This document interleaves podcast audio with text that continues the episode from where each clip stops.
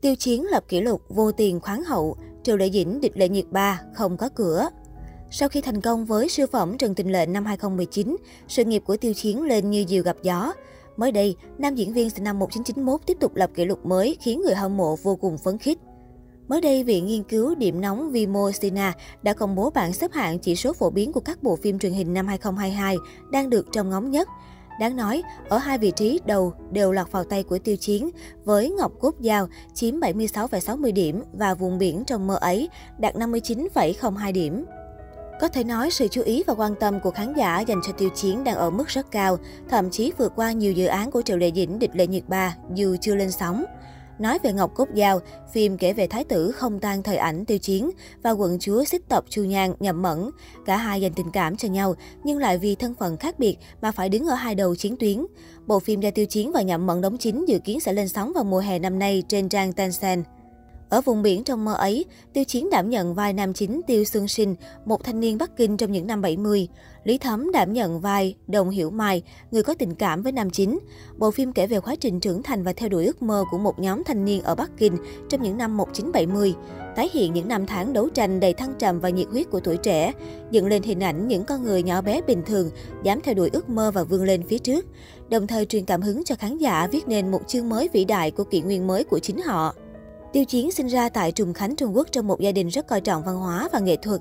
Chính vì thế, từ năm tám tuổi, Tiêu Chiến đã bắt đầu học vẽ và tiếp đó học cả đàn violon. Năm hai không một không, Tiêu Chiến theo học tại Học viện Thiết kế Nghệ thuật trực thuộc Đại học Công thương Trùng Khánh. Vào năm thứ nhất đại học, Tiêu Chiến đã đến Bắc Kinh để biểu diễn Tôi Có Một Giấc Mơ, I Have a Dream với ngành nghệ thuật ngôn ngữ.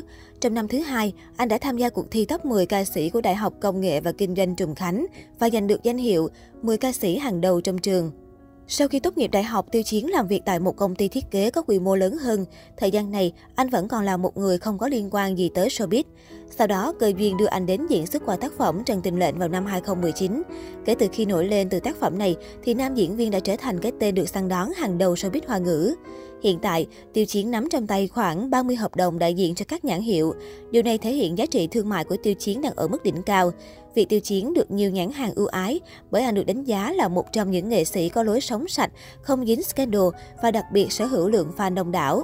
Tiêu Chiến từng lập kỷ lục có bài hát đạt doanh thu cao nhất tại Trung Quốc năm hai không hai không.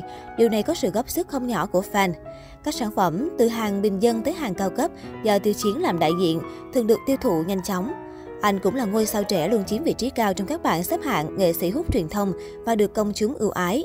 Trong bảng xếp hạng giá trị thương mại của dàn sao Hoa ngữ do Hiệp hội Quảng cáo Trung Quốc, Imandata và Blockworld cùng thống kê số liệu hồi tháng tám năm hai không hai mốt, Tiêu Chiến đứng vị trí đầu bảng với điểm số cao chót vót. Trên mạng xã hội lớn nhất Trung Quốc Weibo, tính riêng nửa đầu năm hai không hai mốt, Tiêu Chiến xuất hiện trên tìm kiếm nóng một trăm sáu mươi mốt lần, đứng thứ hai trong danh sách mười người nổi tiếng được tìm kiếm nhiều nhất trên Weibo. Ở tuổi ba mươi mốt, Tiêu Chiến đang có sự nghiệp nở rộ khi anh hoạt động đa năng trong nhiều lĩnh vực như âm nhạc, phim ảnh và sân khấu kịch. Tình cảm yêu mến của fan cũng là một nguồn lực to lớn với nam diễn viên Chinix. Với những điều chỉnh trong chính sách quản lý của giới chức Trung Quốc, dù Tiêu Chiến bị ảnh hưởng ít nhiều, nhưng fan vẫn hy vọng thần tượng sẽ sớm thích ứng và tiếp tục phát triển.